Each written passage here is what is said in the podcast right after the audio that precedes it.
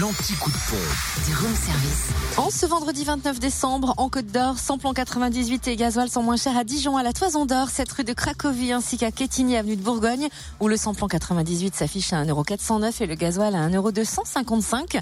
Le samplon 95, lui, est à 1,386€ à Saint-Usage, route de Dijon, et le gasoil moins cher aussi à 1,255€ à Is-sur-Tille, 10 rue François Mitterrand, à Mirbeau-sur-Bèze, 10 rue Paul Auban, à Arc-sur-Tille, 58 rue des Chézeaux, ainsi qu'à Sensey-les-Dijon, les Dijon, pardon, route de Chevigny. En Saône-et-Loire, le samplon 98 et le gasoil sont moins chers à Varennes, Soudain, au village de la Croix-Boutier. Le samplon 98 s'y affiche à 1,387€ et le gasoil à 1,223€.